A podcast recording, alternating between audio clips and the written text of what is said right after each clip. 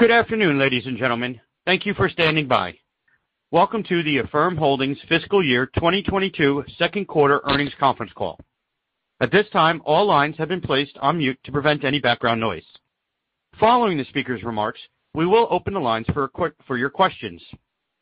As a reminder, this conference call is being recorded, and a replay of the call will be available on your investor relations website for a reasonable period of time after the call. I'd now like to turn the call over to Ron Clark, Vice President of Investor Relations. Thank you. You may begin. Thanks, operator. Before we begin, I'd like to remind everyone listening that today's call may contain forward-looking statements. These forward-looking statements are subject to numerous risks and uncertainties, including those set forth in our filings with the SEC, which are available on our investor relations website. Actual results may differ materially from any forward-looking statements we make today. These forward-looking statements speak only as of today, and the company does not assume any obligation or intent to update them except as required by law. In addition, today's call may include non-GAAP financial measures. These measures should be considered as a supplement to, but not as a substitute for, GAAP financial measures.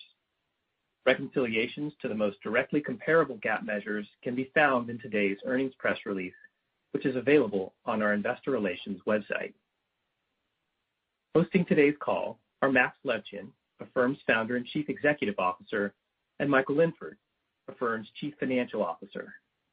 With that, I'd like to turn over the call to Max to begin. Hello, and thank you for joining us on this earnings call. Affirm is just a handful of days away from its 10th anniversary, and this earnings report also marks the first anniversary of our public debut. While the road ahead of us is significantly longer than the one we've traveled so far, the occasion does warrant a moment of reflection on the execution of our strategy during the last 12 months. We feel great about our progress. We remain quite unpivoted and focused on delivering long-term compounding value to all our stakeholders, consumers, merchants, employees, and shareholders. As we introduced ourselves to the public markets a year ago, we talked about several key themes. First and foremost is our mission, which is to deliver honest financial products to improve lives, and to do so while delighting the people we get to serve every day. Because the opportunity embedded in our mission is still so vast and open, consumer growth is very important to Affirm. We've done very well. Indeed, our active consumer growth accelerated, growing by 150% to provide well north of 11 million people with a smarter way to pay. Growth for us is never just about getting the next million consumers. It's also about the impact we can have on the financial well-being of the folks who rely on Affirm. We've also talked about our other all-important constituent, the merchant.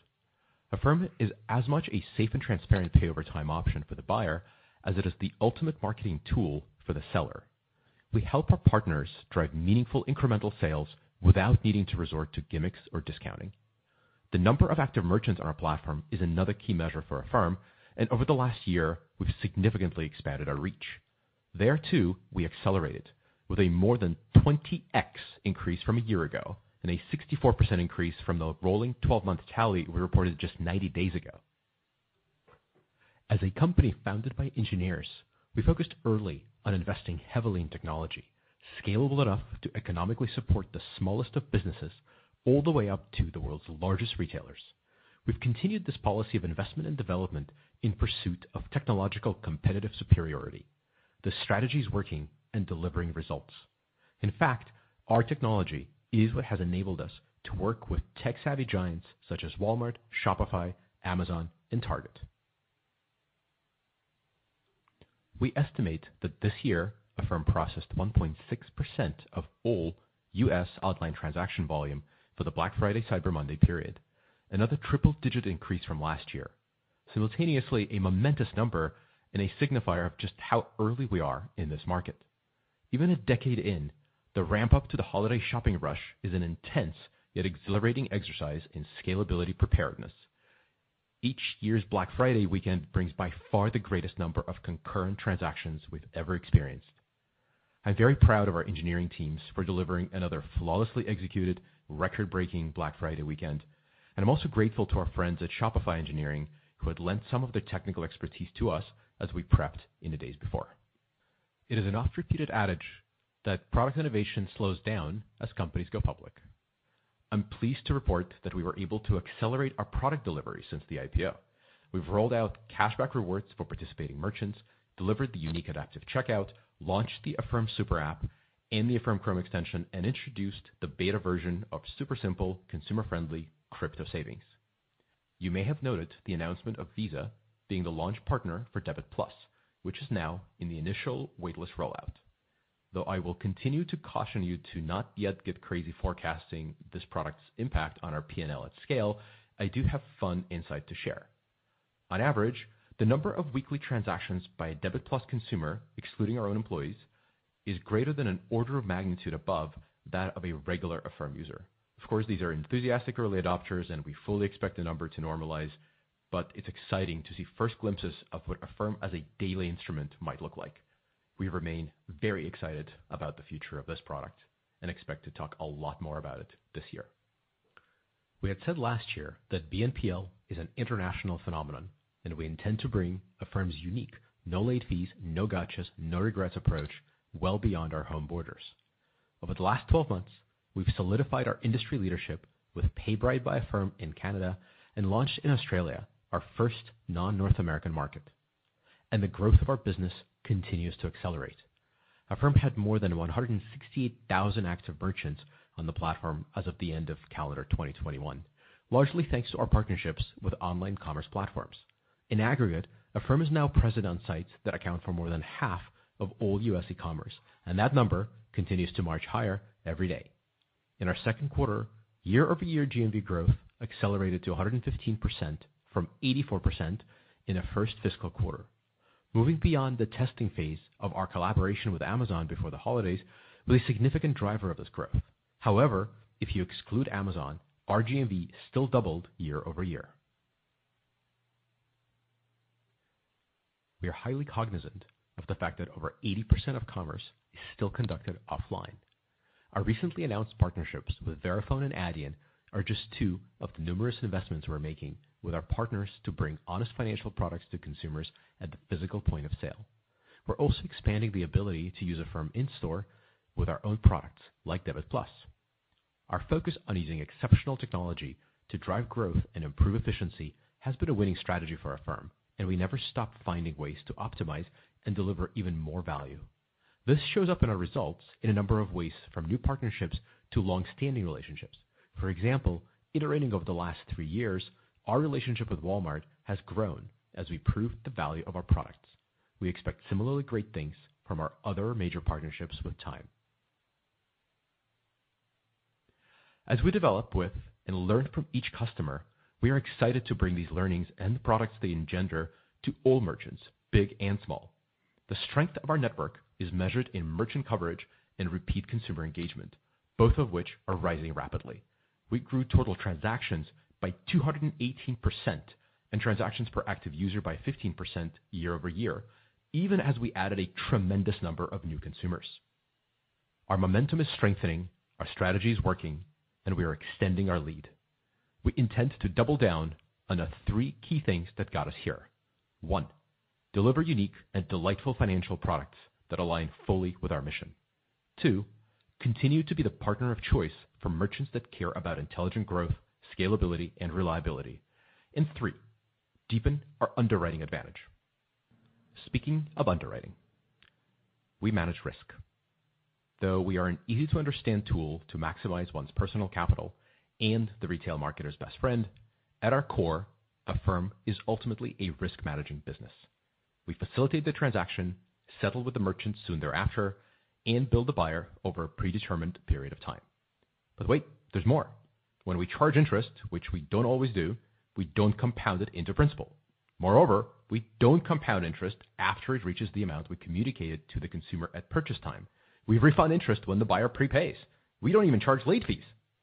These are all deliberate choices made in the first few days of our company's life. We meant to align ourselves with our consumers in this manner, avoiding the moral hazard of capitalizing on their mistakes for revenue opportunities. These decisions are as on-mission and moral as they are self-serving. These policies are an important part of why our consumer satisfaction is so high, and we only want it to go up. With these self-imposed guardrails, exceptional underwriting and risk management frameworks are a requirement. That's why we underwrite every transaction before making a credit decision, unlike some of our competitors in the BNPL space who readily admit they do no underwriting at all. It is also important to understand that unlike many players in our industry, we do not treat delinquencies or defaults as an outcome of our business decisions. Indeed, we choose acceptable delinquency rates as an input into our decision-making based on the pricing our products command with our customers, our view of the macroeconomic conditions, and the demand for our loan volume in the capital markets. This distinction may seem subtle, but I think it really helps understand our approach to risk. We spent the last decade building what we believe to be one of the best-in-class credit underwriting ecosystems. Data, tools, processes, and teams that deliver underwriting models with some of the very best results in the industry. Today, I'll pull the curtain back a little, and while I will keep it very high level in part to avoid giving out trade secrets, feel free to tune out for a few minutes while I nerd out. A firm's underwriting advantage begins before any of our models are interrogated for a decision with our product design. Because Affirm is predominantly offered at the point of sale, we have a natural opportunity to explain our value and transparent approach to the consumer. As a result, we avoid much of the adverse selection that often comes with traditional lending. Coupled with SKU-level data we receive from our partners, our models tend to split the risk far better than those used in traditional consumer loans. Another fundamental structural advantage Affirm has is its total separability of transactions. Unlike providers of lines of credit, we underwrite transactions individually, modeling a consumer's ability to pay us back as well as their propensity to do so. This notion of separability is also recursive, a consequence of our product. Because repayment schedules are highly predictable, our models operate at an individual installment level. This separability is a powerful tool for modeling as well as managing risk. We're able to deliver a reliable forward-looking picture of both consumers and our own cash flow. Our proprietary network of directly integrated merchants, as well as other sources of non-traditional underwriting data, offers us a significant raw data advantage in feature engineering. We maintain a library of over 500 features that we select from as we create new models or update existing ones, while continuously looking for and eliminating any potential for disparate impact in our decisioning, both at individual variable and model levels. We train our models using academically well-understood gradient boosting technique, with significant proprietary modifications we've invented that help us improve results. Because from the very beginning, we focused equally on consumer and merchant information, we ended up with a large number of models that are specific to our products and merchants who use them. Moreover, as we launch new products with new and existing partners, we acquire new types of data that we incorporate into the models and over time give incremental weight to. Underwriting models decay over time as macroeconomic conditions and consumer behaviors change. Even the very best performing ones can lose a few percentage points of their area under the curve every few months. Over the years, we've built special purpose models that track model decay, the machine learning equivalent of a canary in a coal mine. Our proprietary software and processes allow us to rapidly retrain, retest, and redeploy models where the performance has deteriorated in a matter of days. To illustrate this, let's take a side-by-side look at ITAX, one of our longest-serving proprietary models, versus a traditional credit scoring system like FICO. Using ITAX, reducing originations by 10% would eliminate a third of all delinquencies in dollars, while using the traditional credit scoring system would only reduce delinquencies by a mere 13%. Let's take it a step further. If we were to reduce originations by 30% using ITAX, we would remove 70% of all delinquencies, while the traditional score would only catch 36. So needless to say, this model slopes a lot better than a traditional industry standard. These achievements may sound quite abstract, but they have a very real impact. With our superior underwriting capabilities, Affirm can approve many more college students buying tickets to see family after months of pandemic isolation and young parents picking up their first stroller. And because Affirm's average loan duration at origination by design is very short, at just 5.2 months, the exceptional precision and recall of our credit models give us great confidence that our portfolio, both retained and sold, will continue to perform well in the future. Any use of advanced technology has both advantages and risks associated with it. As we push our model performance further in pursuit of expanding our offerings, we work just as diligently on ensuring that our models are both compliant with all applicable laws and rules, and that our model decisions are both reasonable and are understandable by consumers. We regularly audit our models to avoid correlation with prohibited bases and have them audited externally. We also invest heavily in explainability of model outcomes so that both consumers and regulators can understand our decisions quite easily. None of this, of course, would exist without the extraordinary team of people that make it all possible. I am truly fortunate to have been able to start this company with a group of brilliant minds who in turn attracted more and more talented folks to join our mission and bring their mathematical and other talents to bear. It is this embarrassment of riches among my teammates that makes me so optimistic about the next decade of Affirm. Large as some of these numbers might be, Affirm still accounts for around 1% of U.S. e-commerce, and both consumers and merchants are genuinely excited to get more value from Affirm, and we are excited to deliver it. As usual, I want to thank my team for all their amazing work, and even during some of pretty volatile moments for our stock price, for staying truly focused on a long-term value creation for all our stakeholders and on our mission. Now on to Michael for the numbers. Thanks, Max, and good afternoon, everyone. Our second quarter results demonstrate a massive step change in our network scale, driven by our partnership with the largest enterprises and our technology advantage. Growth accelerated on both sides of our network, as active consumers more than doubled, while active merchants increased more than 20 times. Frequency increased alongside that explosive user growth. Total transactions grew 218%, the fastest rate since our Series D private funding round. We grew GMV 115% and revenue by 77%. In November, we completed the rollout of our initial offering at Amazon in the United States. And even excluding Amazon's contribution, we significantly exceeded our outlook for both GMV and revenue. Unit economics were also strong. Revenue less transaction costs grew faster than revenue at 93% from the prior year. And even as we accelerated network growth, we continued to operate with efficiency, reducing the equity capital we used to fund our loans by 17% versus last year.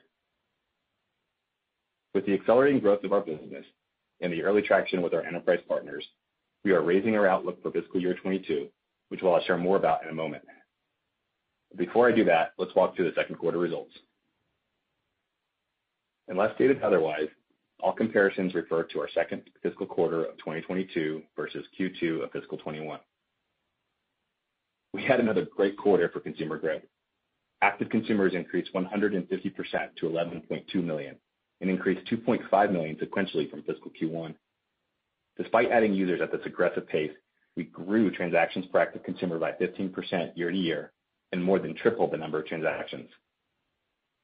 More merchants, platforms, and brands are leveraging the power of Affirm to grow their businesses.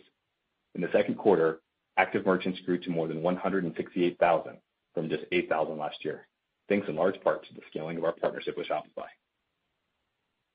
On a sequential basis, active merchants, which we calculate over a trailing 12-month timeframe, grew 64% from the September ending quarter. Turning to GMV. We grew GMV to $4.5 billion in our second quarter, a $2.4 billion increase from last year. The 115% increase includes the volume from our partnership with Amazon. We completed the launch of our interest-bearing program at Amazon in November, ahead of Black Friday, and while the program is still in its infancy, with a long roadmap of optimizations to work on, we have seen rapid consumer adoption. We look forward to years of growth from this collaboration. We have strong momentum across our business. Excluding Amazon, GMV doubled, with growth across all products and verticals. I would also note that our business with Peloton, our second largest merchant partner by GMV in the quarter, was up against an unusually strong prior year comp following the launch of a new product slate and boosted by COVID tailwinds. As a testament to the increasing depth and breadth of our network, no single merchant accounted for more than 10% of Q2 GMV. 1 year ago, we discussed how we would expand into higher frequency purchase areas and diversify our merchant partnerships.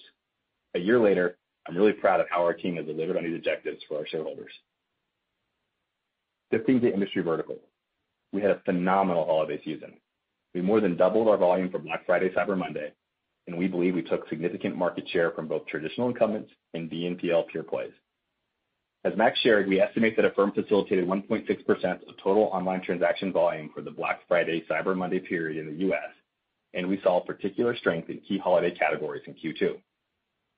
Travel and ticketing increased up 314% from last year, topping last quarter's high mark, even despite the emergence of the Omicron variant. General merchandise grew 368% above last year, driven by our deepening partnership with the industry's leading retailers and the launch of our offering at Amazon in the U.S. Consumer electronics, which grew 209% year-to-year, was another great story, driven by strong demand for TVs, laptops, and gaming consoles. Our results this holiday season highlight our ability to take share and grow in any environment, and importantly, why we're so different from the competition. Outside the U.S., we had another outstanding quarter. Our Canadian business more than tripled in size, thanks to existing and new partnerships, including Apple, which launched in the fall to brisk consumer demand. In the second quarter, we also entered the Australian market with Peloton and look forward to growing our business with them there. This quarter, our interest-bearing program, which includes our initial offering at Amazon, grew significantly, up 124% year-on-year to $1.4 billion. Before I jump into the financials, let me walk through the mechanics of this offering to illustrate the impact on the income statement. On the revenue side, we monetize these loans by either holding them to maturity or selling them to third parties. When we hold the loans, we primarily earn interest income, which we recognize over the duration of the loan. Hence, this quarter's revenue reflects just a portion of the total yield we will ultimately see from the GMV we generated in Q2. We will recognize the balance over the subsequent quarters. As an illustrative data point, we sold 59% of the interest-bearing loans generated in the U.S. this quarter and retained the remainder. On the expense side, we provision for credit losses up front. For loans we hold, this means that the margin profile is back-end weighted. Our partnerships with key enterprise merchants are unlocking more opportunities for our business every day, and we are investing today to realize the full long-term potential. While we are just in the beginning stages in scaling these partnerships, we are already seeing them drive network expansion, and we expect to deliver strong unit economics when they reach scale. Now, turning to the financials. The strong GMV growth also drove strong revenue growth. Net revenue grew 77% to $361 million, well above our outlook. Total network revenue grew 39%, while interest income increased 87%, and gain on loan sale rose fourfold. Revenue as a percentage of GMV contracted 170 basis points to 8%, driven by product mix. SplitPay grew over 4 times year-on-year and accounted for more than 20% of GMV in the second quarter from just 11% last year. In our earnings supplement posted to our investor relations website, you will see that merchant revenue take rates have remained relatively constant for each of our offerings. On the expense side, we continue to grow revenue faster than transaction costs, delivering real leverage. Total transaction costs of $177 million grew 63% year-over-year compared to revenue growth of 77%. And excluding provision for credit losses, transaction costs as a percentage of GMV declined 190 basis points to 2.8%. Given the mix shift from longer duration 0.8% APR loans, loss on loan purchase commitments declined 4%, while improvements in our capital program helped limit the growth of funding costs to 47%. Provision for credit losses grew from $13 million 1 year ago to $53 million, as the year-ago figure included a $39 million release of excess COVID-related loan allowance, while this year's figure reflects the intentional normalization of credit that we've discussed over the past several quarters. Over the first half of the fiscal year, we have managed delinquencies of 30 days or more to remain below the same periods of fiscal 2019 and 2020, even as we have expanded the credit box to a more normalized level compared to the early days of the pandemic. Our strong top-line growth and leverage we achieved on transaction costs drove a 93% increase in revenue less transaction costs to $184 million, above our outlook range, or 4.1% of GMV. Looking at OpEx beyond transaction costs, we continue to invest in building our team and elevating our brand. We doubled headcount to more than 2,000 Affirmers and increased marketing around the holidays. Our teams have delivered a torrent of exciting new offerings, while our brand campaign drove greater awareness across all age cohorts and helped us reach the highest aided awareness among BNPL providers at 45%. Growing our team resulted in higher personnel costs and stock-based compensation. In Q2, Total operating expenses, exclusive of transaction costs, grew $258 million, of which $158 million was related to D&A, stock-based compensation, warrant expense, and one-time expenses related to our IPO and acquisitions. Excluding these items, non-transactional operating expenses grew 109%. On a GAAP basis, operating loss was $196 million, which compares to a loss of $27 million last year. Adjusted operating loss was $8 million in the quarter compared to a $3 million of income in the prior year. Now turning to our balance sheet. We fortified our cash position and delivered accelerating GMV growth while continuing to manage our capital with discipline and efficiency. In November, we issued $1.7 billion in zero-coupon senior convertible notes with a 5-year maturity, which has significantly increased the capital we have to invest in growth at an extremely attractive long-term borrowing cost while minimizing dilution. Our effective capital markets program and disciplined approach helped to reduce equity capital used to fund our business from $277 million last year to $230 million, even as loans on the balance sheet grew by more than $500 million. As a percentage of total platform portfolio, equity capital required declined to 3.6% from 7.5% last year. Total platform portfolio grew 72% from $3.7 billion to $6.3 billion at the end of Q2, and we increased our overall funding capacity in line from $4.7 billion last year to $8.8 billion. Over the past year, we brought on $1.9 billion in new loan buyer commitments from both new and existing capital partners. Our balances held by third-party loan buyers from our forward flow program grew 129% to $3.7 billion, while our securitization program grew 83%. Our warehouse balances declined 24% as we continue to focus on more efficient funding vehicles. Before I move to our outlook, I want to touch on an important topic that has been top of mind for investors, interest rates. While potential interest rate hikes have dominated headlines, we remain confident in our ability to continue to grow rapidly while delivering strong economics as rates rise. Our financial outlook already reflects the roughly 180 basis point increase embedded in the 3-month LIBOR forward curve, and our current long-term model, which calls for revenue less transaction costs of 3 to 4%, also assumes rate normalization. We have significant advantages to help us mitigate the impact of rising rates, including broad and diverse funding partnerships that allow us to shift funding to less rate-sensitive counterparties, sophisticated underwriting and risk management infrastructure that allows us to manage unit economics with changes to our cost environment, and high turnover, short-term assets that make our portfolio inherently nimble and able to react quickly to changing market conditions. At a constant product and funding mix, we estimate that a 100 basis point increase beyond the increase implied by the current yield curve would only result in a 10 to 20 basis point impact to revenue less transaction costs as a percentage of GMV for the remainder of fiscal year 22. Looking out to fiscal 23, we believe that a further 100 basis point rate increase, again, beyond current expectations, would only result in approximately 20 basis point impact to revenue less transaction costs as a percentage of GMV based upon our current funding and GMV mix. And that is before we apply any of the numerous offsets we have, including consumer and merchant pricing, funding strategies, and credit optimizations. Looking beyond fiscal year 23, at our current funding and product mix, we estimate the impact to revenue less transaction costs as a percentage of GMV to be approximately 40 basis points for every 100 basis points of rate movement beyond the current forward curve. And again, that is before applying any cost, credit, and revenue optimizations. Now, turning to the outlook. Our business has never been stronger, and as we look to the remainder of our fiscal year, we are raising our financial outlook to reflect the robust second quarter results, accelerating momentum in the business, and we are now including Amazon's expected contribution to the outlook. For fiscal year 22, we now expect GMV to be between $14.58 and $14.78 billion, representing a 76 to 78% increase from fiscal year 21. Given the strong traction we're seeing with Shopify, we now expect our split pay offering to comprise 15 to 20% of total GMV for the fiscal year. We expect revenue of $1.29 to $1.31 billion, representing year-over-year growth of 48 to 50%.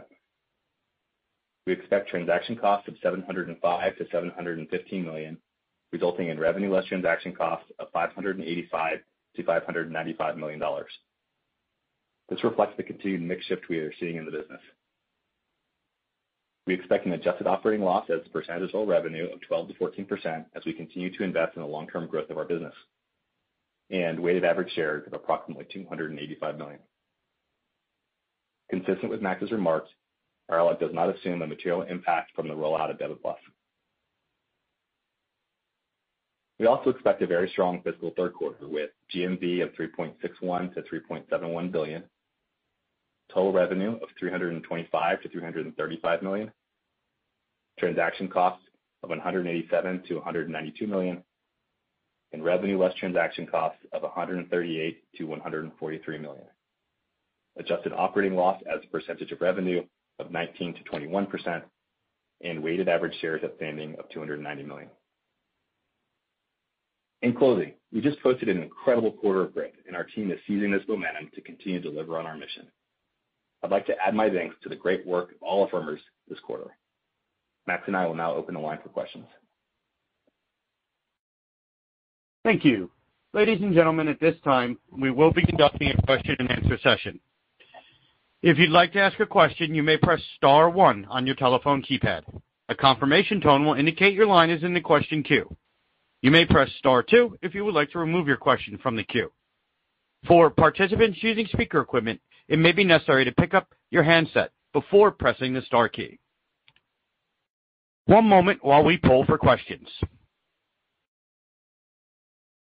Before we open it up for Q&A, I want to briefly address the earlier than customary issuance of our earnings press release today.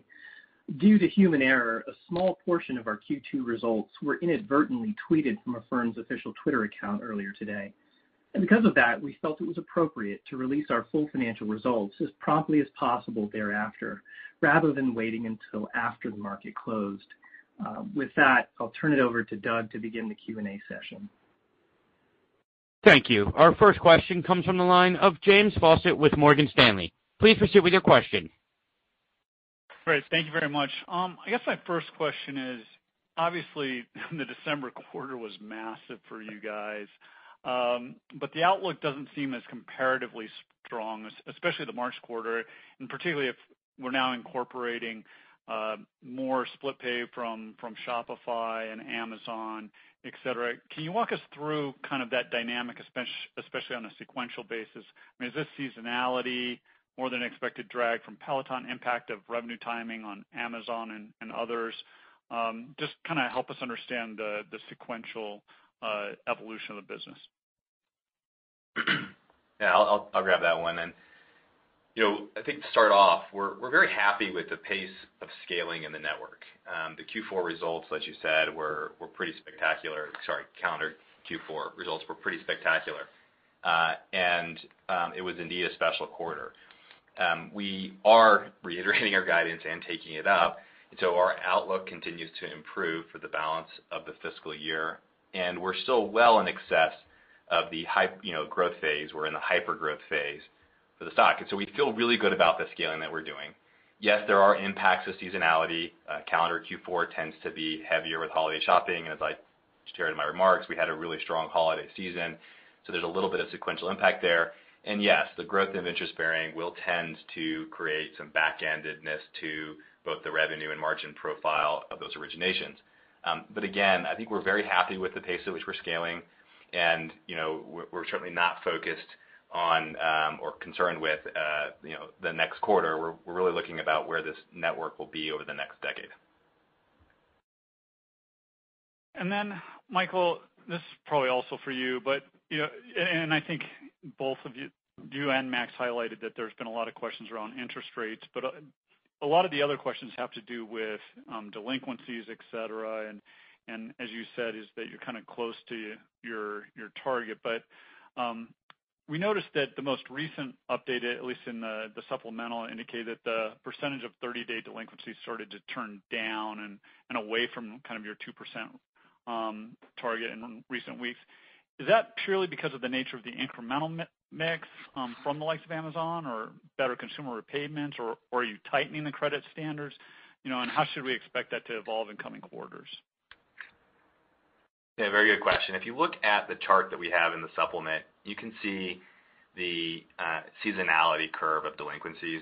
There's actually quite a bit of seasonality tied to both the shopping seasons and the repayment schedules that happen. And we're back to a more normalized seasonality curve with respect to what you see in delinquencies. And to reiterate the point, I mean, we're very happy with the credit outcomes we're driving right now. We take a very intentional approach here, and we have intentionally been loosening the credit box over the past year. We're still below 19 and 20 numbers, fiscal 19 and 20, and feel really good about the level of delinquency in light of the total unit economics that we're driving. And the only other thing I'd add is that we really do manage to a total portfolio number here.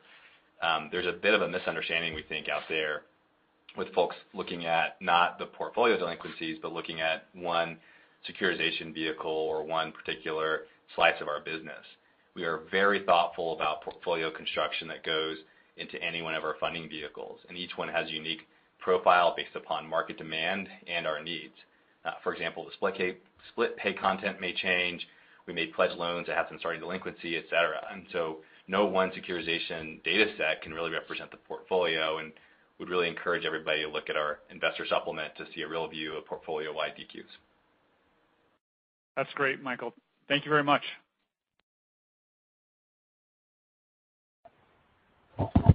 Our next question comes from the line of Timothy Chiodo with Credit Suisse. Please proceed with your question. Great. Thank you for taking the question. Michael, you touched on this a little bit in your prepared remarks in terms of slide 13, which has the merchant fee rates. And you're right, overall, most of the lines are pretty stable. I wanted to see if we could just touch on a few of them that are moving around a little bit, specifically the dark blue, which is the split pay, seems to be ticking up a little bit in terms of the take rate. I was thinking maybe that could be related to Shopify. Also, the purple line, which is the core IB, just ticking down a hair, maybe related to Amazon. And then if you could help us maybe elaborate on either of those, and also the green, the non-integrated virtual card, I'd really appreciate that context.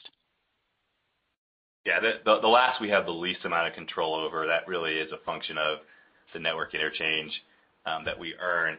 And I think you nailed it. The line that you see on split pay merchant fee rates up versus Q1, we were promotional with Shopify in particular in Q1, but really up even year on year back to the fiscal Q2 and 21. So we feel really good about our resiliency with respect to the most competitive space, which is the split pay product set.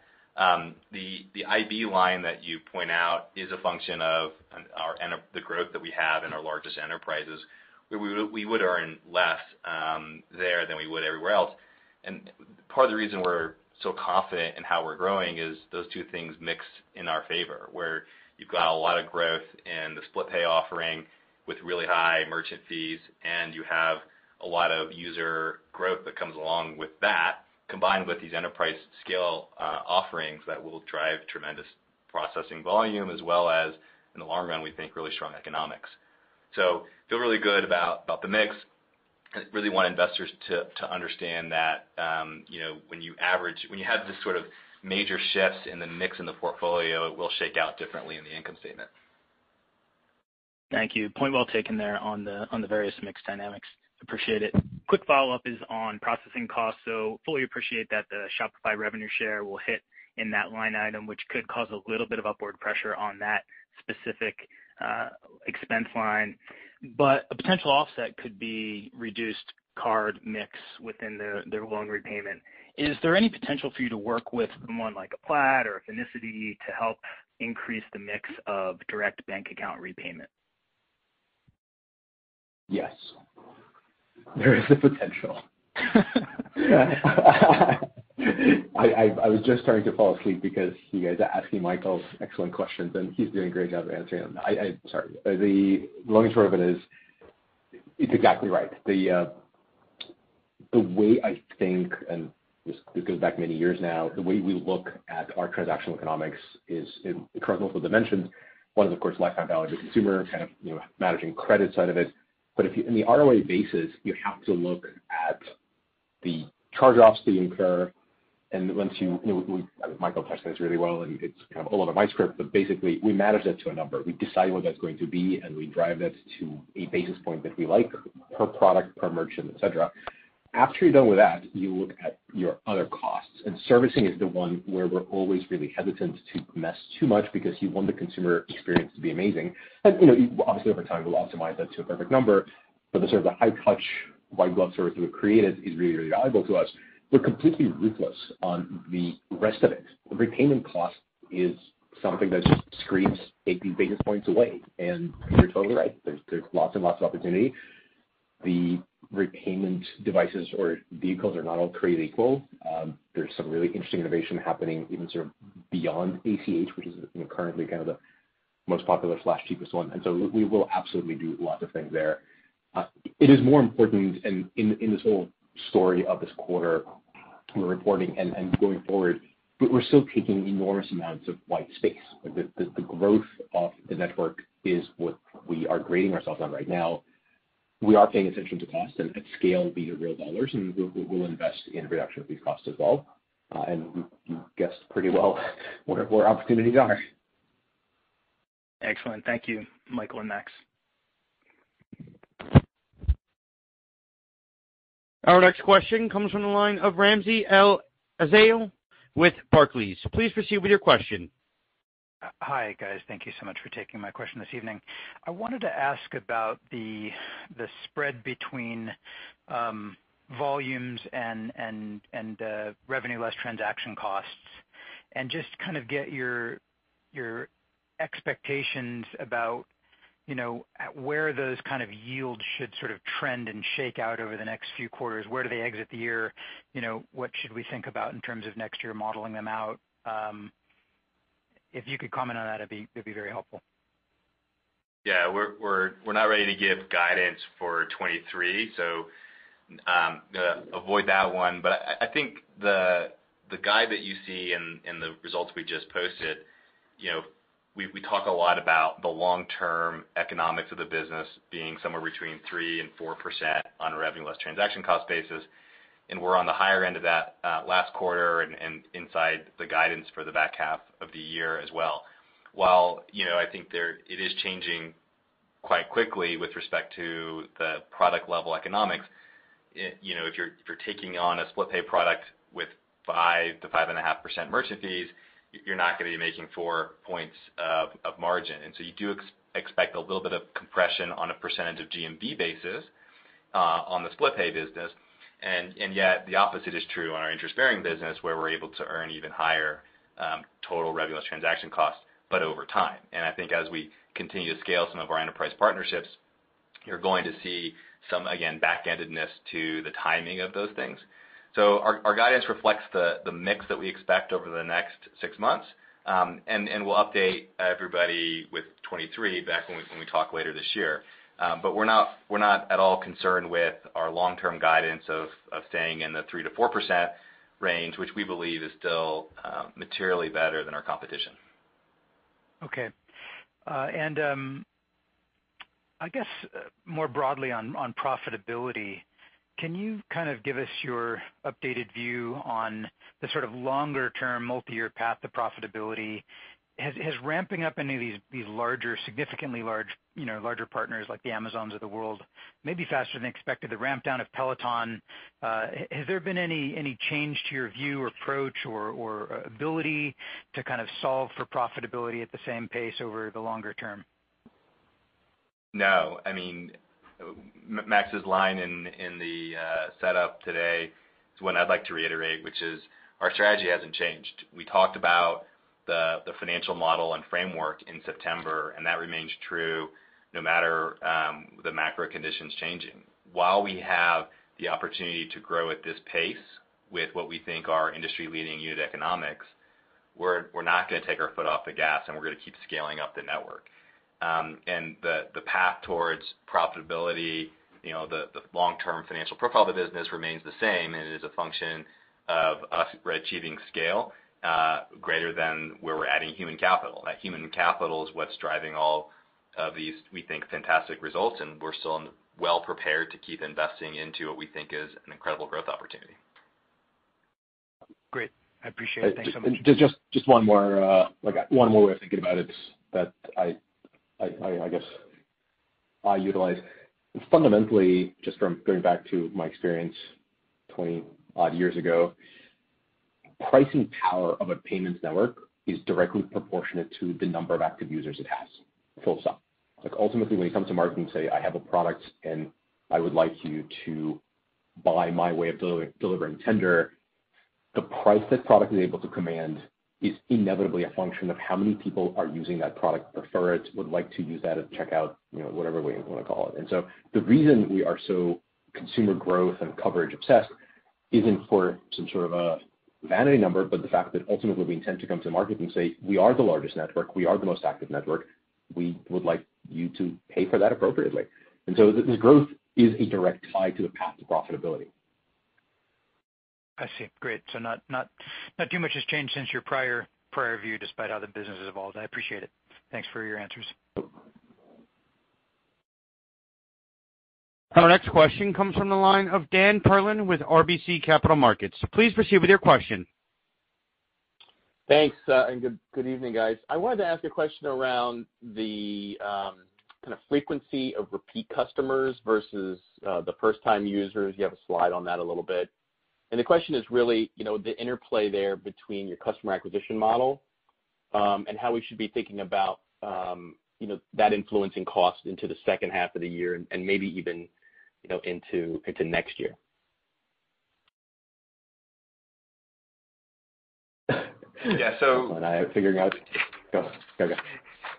I'll start, and then Max can add on. I mean, I think we included that slide in the supplement because we're really proud of what's going on underneath the surface. So we have a step change in the number of users, 150% growth, and increasing frequency when you have that much user growth is actually really challenging. And if you look at that chart and look at just the total transactions from repeat users and the growth there alongside the net new user growth, it is a really, which I feel like a really good spot for the business. There is some impact with respect to the rate of new user growth on unit economics. First-time use tends to be slightly less profitable than the lifetime value of the consumer, and so you do have a little bit of you know, startup costs associated with that user growth. But as Max mentioned before, long-term, that's much more important to us. So we're going to keep adding users at a very aggressive clip. We're going to stay focused on that. And part of the reason we have so much confidence in the long-term economics is that's happening right alongside tremendous growth in repeat usage on the platform. And we talk about network effects in the business. That's what that means. And in the long run, it gives us all the confidence in the world around where the economics will ultimately be. Yeah. No, I thought that was a pretty impressive set of numbers as you think about growing the network that quickly, to have that level of frequency so quickly. So the other question I have, do you have any insight that you could share with us around kind of January trends in particular around the health of maybe some of the lower income cohorts that might be coming into the portfolio? I know some players out there have some concerns around what that dynamic is looking like. So if you could share any of those, that would be great. Thank you. Yeah, I think what you saw in the disclosure around the delinquency trend is similar to, I think you should think about it, which is to date, our credit outcomes are still a function of the decisions we've taken with respect to approval rates. There's obviously any number of seasonal effects that do require taking a fine-tooth comb over, but not seeing the broader weakness that others have seen in our overall credit performance, and feel really good about where we're at, and that's what gives us, again, the confidence to give the guide that we have for this quarter. Great. Thank you.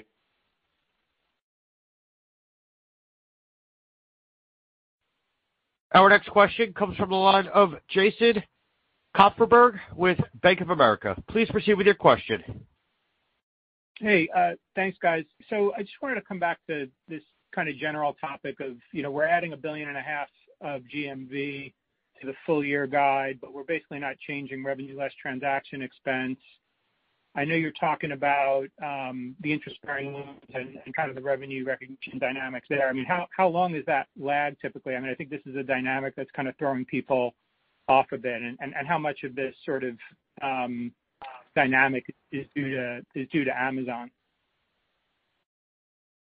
Yeah, so the Amazon's part of it, but you know while the growth rate in Amazon, while the addition of Amazon is great for us, as we communicated, we still doubled GMV excluding Amazon. And so we know there's a lot of growth happening across the whole portfolio. So it's not just limited to Amazon.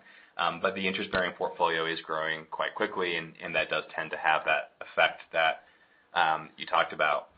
The other obvious impact with respect to the revenue less transaction cost as a percentage of GMV is the mix towards split pay, again, as it does run lower. I mean, again, it's a repeated theme with us, but product mix really does shake out with respect to the take rates on both revenue and the revenue less transaction cost.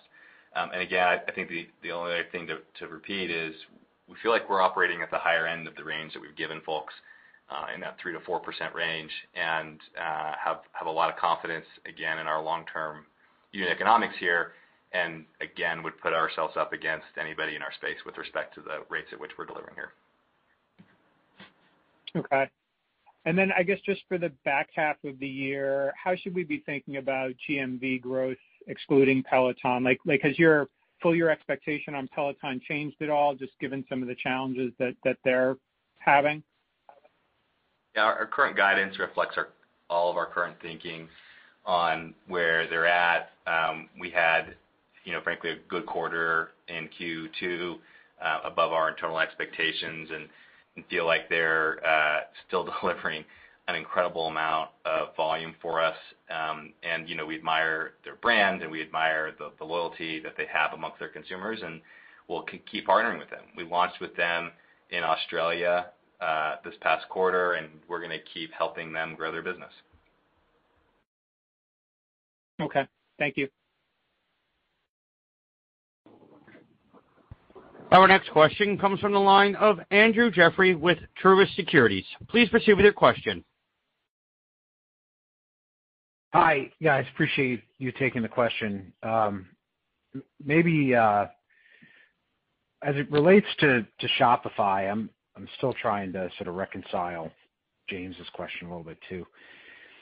I think you said it's it'll be 15 to 20% split pay. It will be about 15 to 20% of GMV this year. I guess the first question would be, where do you think that can go? It's a pretty quick ramp, although not totally out of line with our expectations. And then the follow-up would be, it kind of implies, based on your guidance, that the rest of the business is growing about 45% volume-wise, which might be a little bit lower than we might have thought. Can you just address those 2 points? I'll start, and I'll let Michael finish.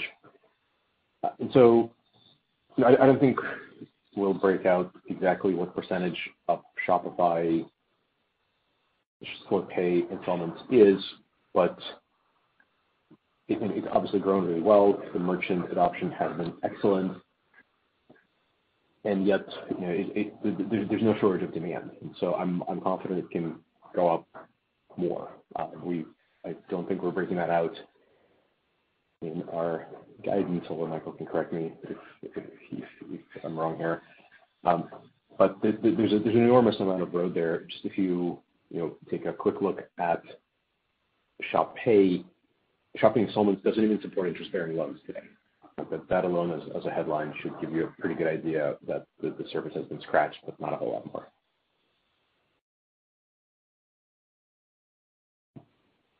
Yeah, and so 15 to 20 is a good number. How big could it be? It could be very big.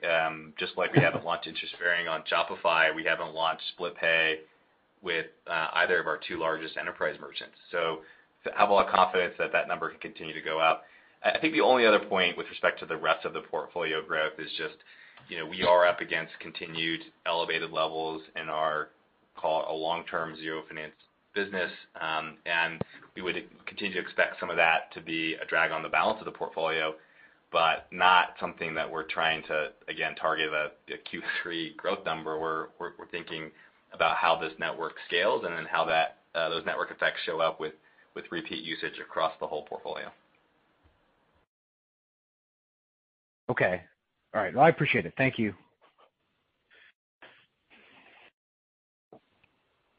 Our next question comes from the line of Andrew Bauch with SMBC Nikko Securities America. Please proceed with your question. Hey, guys. I wanted to ask a question about the CFPB look at buy now, pay later. And from whatever you can share, is there anything you've garnered from those initial discussions that kind of give us a sense of how they're looking at the offering going forward? Sure.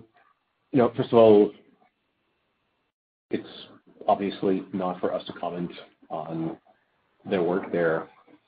The thing that's been true for us for the last 10 years is that we have a very, very high moral ground approach to this entire business, to the way we conduct ourselves, to the way we treat consumers, the way we deal with disputes, et cetera, et cetera. And so all things kept equal, we've been at the forefront of the industry suggesting to the regulators that they should have a look and a set of clear rules and just a good guidance around the conduct of all the players. And so in that sense, it's a positive news.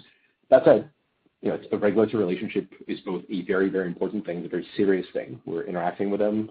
There's a fairly detailed request for information. Obviously, we'll reply to that.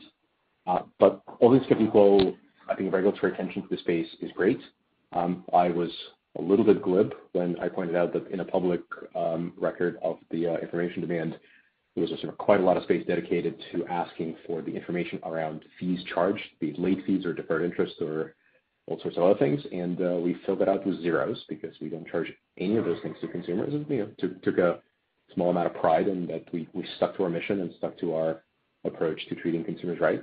That said, I'm confident over time there will be more regulatory attention and we will comply with all the necessary rules and we'll do well there. So too early to tell what the future looks like. It's certainly for them to determine, but we're very happy to engage. I'll help people. Thank you. My follow-up would be, is there any kind of guideposts that you can kind of give us from a macro perspective, what you're embedding in the outlook for unemployment, inflation, and rates? And I appreciate the color on the interest rate moves to the impact of the model, but just kind of thinking about what a baseline number that you're embedding in your assumption would be. Yeah. So again, go ahead. Sorry, I'll this time I get to take the victory lap. The last one was yours, but and I'm sure you'll have macro views as well, but just the thing that I think people really misunderstand about our product, maybe because it is more popular outside of high finance perhaps, when the interest rates go up, when the prices go up, really, when prices go up, our product is more useful. If you're trying to make ends meet and you're trying to pay for a couch and your credit card is confusing you and the rates just went up and Affirm gives you clarity and a way to pay for things and a clear schedule, and then you're done and there are no late fees. And half the time, plus or minus, the seller will sponsor it and you pay no interest.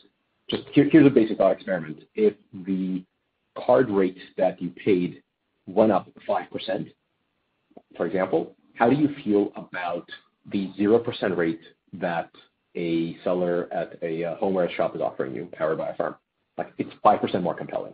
And so as inflation happens, the product that we provide is actually more powerful, more useful, has significantly better bearing on the sort of consumer demand side of things. On the flip side, of course, the government addresses inflation, raises rates, et cetera. I'll stop now and Michael can tell you what we've done about it, but all things kept equal at that top line, this is generally a tailwind, not a headwind. Got it. I appreciate that, guys. Michael. For the total avoidance of doubt, all of our outlook reflects the forward curve. And so there's roughly 180 basis points of rate increases. We take that into all of our models when we give guidance. It's consistent with the market expectation of rate movement. And so we talk about rising rates. That's not a problem for us at all. That's already reflected in the guidance. Appreciate the color. Our next question comes from the line of Brian Keane with Deutsche Bank. Please proceed with your question. Hi, guys. Thanks for taking the questions. Just two clarifications, I guess, just because it's come up a few times. But the implied revenue transaction cost take rate when you gave guidance for Q2 was almost about 5%. And so I think one of the surprises was it came in at 4.1. So, and you talked about mix. So is that just that you didn't realize that the ShopPay business was going to grow that much and it had that much of a factor on it? Just trying to make sure the guidance versus the actual. Yeah, that's right. The mix impact of the business, the growth that we saw, which was obviously well in excess of the guidance that we had given in the quarter, tended to mix towards either lower revenue less transaction costs, take rates as a percentage of the total, or tend to be a little bit more back-end weighted. And both those two effects caused the percent to go down, despite the fact that we did, of course, beat the guidance on a dollar basis. Got it. And then the follow-up question we get often is the profitability on those larger contracts like an Amazon or ShopPay. You know, how do we think about that? Because those obviously those terms are, you know, with some larger merchants, you know, typically in merchant acquiring, the larger merchants push pricing the hardest. And so, you know, it really all pricing is made on SMB. So just trying to think about that relationship. Thanks so much. Yeah, if you look at the merchant take rate slide again in the supplement, you'll see that we're doing quite well on the split pay business with respect to our ability to continue to earn good fees. We're not breaking out profitability by partner, but I think a key part of the reason we were able to deliver these exceptional enterprise experiences to the largest merchants is the fact that we're not just reliant on merchant fees. The fact that we do have consumer interest in the economic model does allow us to get to the merchant fee clearing rates that work for largest enterprises while still delivering really strong unit economics. Got it. Thanks for the clarifications. Our next question comes from the line of Dan Dodd with Mizuho. Please proceed with your question. Hey, thank you for taking my questions. I just have a question regarding kind of where you are in terms of GMV and what's implied in the guidance. I'm still trying to get my head around, you know, the massive beat in the quarter, and then you seem to be guiding kind of, you know, in terms of a sequential basis, so much lower GMV. I just want to make sure that this is hopefully a sign of conservatism, and that there's the question we're getting a lot from investors this evening is that there's, you know, maybe something else that got weaker. So we just want to reassure ourselves and investors that this is simply being conservative, given the strong results. And thank you very much for this. And first of all, I think Michael already mentioned this. Seasonality is a significant component of this business, and so that's an important piece of the puzzle. I'm not sure exactly what you're asking about in terms of something that may have gotten weaker, not from our point of view. I think we've done fine and not anticipating weakness, but we try to make sure that we promise and deliver as opposed to promise and hold our breath and see what happens. That's probably a philosophical approach to guidance that we're out there. Got it. Yeah, sorry, I didn't mean to sort of harp on it. If I look at sort of pre-COVID kind of trends on a GMV basis, it doesn't look like, at least like, you know, Q3, Q4 weaker. That's why I asked the question. But, you know, I mean, in all honesty, the quarter we just exited, just an absolutely monster. So, you know, no matter what you sort of say for the next one, it'll look like, well, you know, gosh, what happened here? But our transaction volume, I'm going from memory here, so I may be wrong, Michael, correct me, but I think we tripled year on year our Black Friday, Cyber Monday transaction count. That should, we haven't tripled any metric of that class since we were a Series B or Series C company. And so the growth of GMV and transactions accelerated quite a lot. We'll digest it and grow some more. Appreciate it. Thank you so much, guys. Appreciate it. Our next question comes from the line of Vincent Caintic with Stephens. Please proceed with your question. Hey, thanks for taking my question, and thanks for all the details on the credit trends, all the slides there.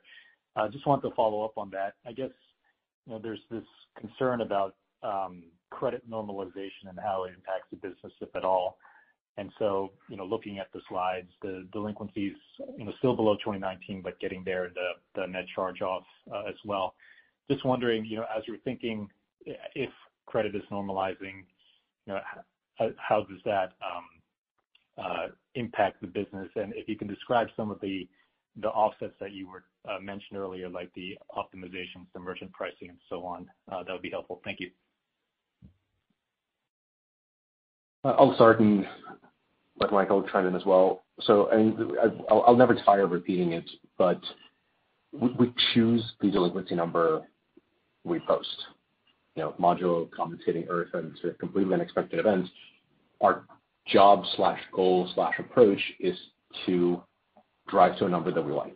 And we feel that we were probably retrospectively unnecessarily careful or unnecessarily tight, for lack of a better term. And then so we've loosened quite deliberately. And as you noted, we've also, or someone else actually noticed that we have now gotten to roughly the range that we like, and we'll continue managing the number. And so in that sense, there are inevitably ups and downs in consumer behavior and sort of stimulus winding up and all the other versions of microeconomic events impacting the business. But we have an enormous number of transactions that sort of, you know, think of it as a curve that's differentiable at every point, you know, basically, and I'm not sure it's not an infinite number of derivatives, but it's a high number of derivatives in terms of ability to differentiate, which means that at any given time we have control both at product level and at the consumer level. And also not being a line of credit allows us to differentiate, you know, a specific point of purchase, specific type of transaction. And so we'll continue driving to the outcomes that we want for our margin and our numbers. And the macroeconomic realities, or at least our read of it, is what shapes our willingness to sort of bet into the gray zone. And, you know, as we read the macroeconomic numbers, we'll become less or more willing to allow a little bit more risk into the system. But it's something that is a choice. In that sense, it's almost hard for me to react to what is the macroeconomic or the, you know, what is the wider consumer trend doing. You know, there's a lot more demand for our product than we are approving in many cases, because it's just a bad idea for that particular consumer to certainly borrow from us, given our lots of guardrails, no ATs, etc. So in that sense, the demand for a product significantly outstrips our willingness to take the risk, and we'll continue managing sort of the right products there. Okay, great. Thank you. I guess following up on that, you know, you have credit, the credit variables as a input of your decision making. I mean, I guess if there is a kind of a macro credit issue, that it doesn't sound like that's really going to impact volumes or, you know, merchant pricing. That should stay the same because your product becomes more valuable in that situation. Or maybe you could talk about, I don't know, like the inputs and outputs there. So I'll tell you a little bit of a color generating anecdote. In the earliest days of the pandemic, we actually went to our merchants and said, look, we believe the macroeconomic conditions are going to worsen before they get better. We don't really know. There's a lot of uncertainty. For those of you who are very focused on a bottom line, we are going to adjust credits, which means that approvals will go down a little bit. We're dealing on a margin here, so this is points up or down. But for those focused on the top line, and it all depends on the margin embedded in the merchant's product, right? And some people manufacture their own, others resell something they buy and resell it again. But the margin content that they have is usable to increase our approvals and allow us to bet in the consumer ability to repay sort of gray zone, where the models say probability is high, but it's, you know, not 100%. And we, generally speaking, were able to command a significant price increases at the merchant base during the early days of the pandemic, because the product that we provide to the consumer in the moments of uncertainty is just so damn powerful. And so, yes, generally speaking, I mean, there's lots of sort of asterisks to add there, and, you know, macroeconomic issues can be described as all kinds of things. But as the economy ebbs and flows, if consumers need more access to credit, many, many, many of our partners are very happy to pay more for that consumers to complete transactions, because the certainty and sense of control that we provide is what helps them move merchandise off the shelves. And so in that sense, I mean, it's a little glib, but macroeconomic uncertainty is actually a driver of businesses like ours. If everybody was just swimming in government stimulus money, maybe just buy everything for cash. And so the discontinuation of various stimuli is on net a positive driver for the business, both on the consumer demand side and the merchant's willingness to pay for our services. Okay, perfect. That's a very helpful commentary. Thank you. Our next question comes from the line of Chris Brendler with D.A. Davidson. Please proceed with your question. Hi, thanks. Good afternoon, and thanks for taking my questions. I'll start something a little bit more boring on the expense side. Pretty big sequential increases in all the non-GAAP expenses, technology, sales and marketing. I just want to get a sense, is that related to some of the ramp up in some of these partnerships, or should we think of that expense growth as a run rate? And obviously I know you have the operating income guidance out there for the near term, but just thinking about it, should expense growth slow and maybe giving a characteristic of some of that expense growth would be great as well. Thanks. Yeah, characteristic is mostly human capital combined with marketing investments on the non-GAAP side. On the GAAP side, there's also the impact associated with stock-based compensation, the D&A, and the other non-cash items. I think we will stand by our long-term guidance that we gave in September around the profitability of the business being a function of the growth rate. So while we're growing like this, we are going to keep investing in that human capital to build great products and delight consumers. And when and if that growth rate ever starts to slow down, you'll see us grow expenses much slower and begin to deliver positive adjusted operating income.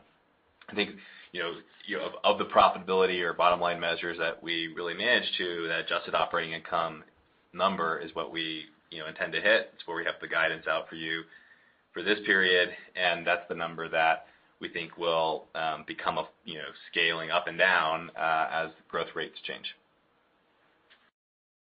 Okay, thank you. And I guess another boring question, Michael, is the just the health of the debt markets. I know you continue to use securitization both on and off balance sheet. It looks like you sold some more whole loans this quarter. Balance sheet growth actually came in a little bit below our estimates. Is it still as healthy as it was given your increasing traction among fixed income investors, or has there been a bit of a pullback given the macro conditions? No, I think we still continue to have very well-received deals in the market, both single counterparty deals and our forward flow relationships. As mentioned on the script, we added a great deal of capacity by adding new partners and upsizing existing ones. And we still continue to receive a lot of demand for the assets. And our securitization activity has also been very successful. And you're going to see us continue to be very, very active there in both of those two markets and levers to continue to grow our business and deliver, we think, again, excellent capital efficiency. Great. Congrats on the results as well. Thank you so much. Ladies and gentlemen, this concludes our question and answer session. This also concludes our call. Thank you for your participation. You may disconnect your lines at this time, and have a wonderful day.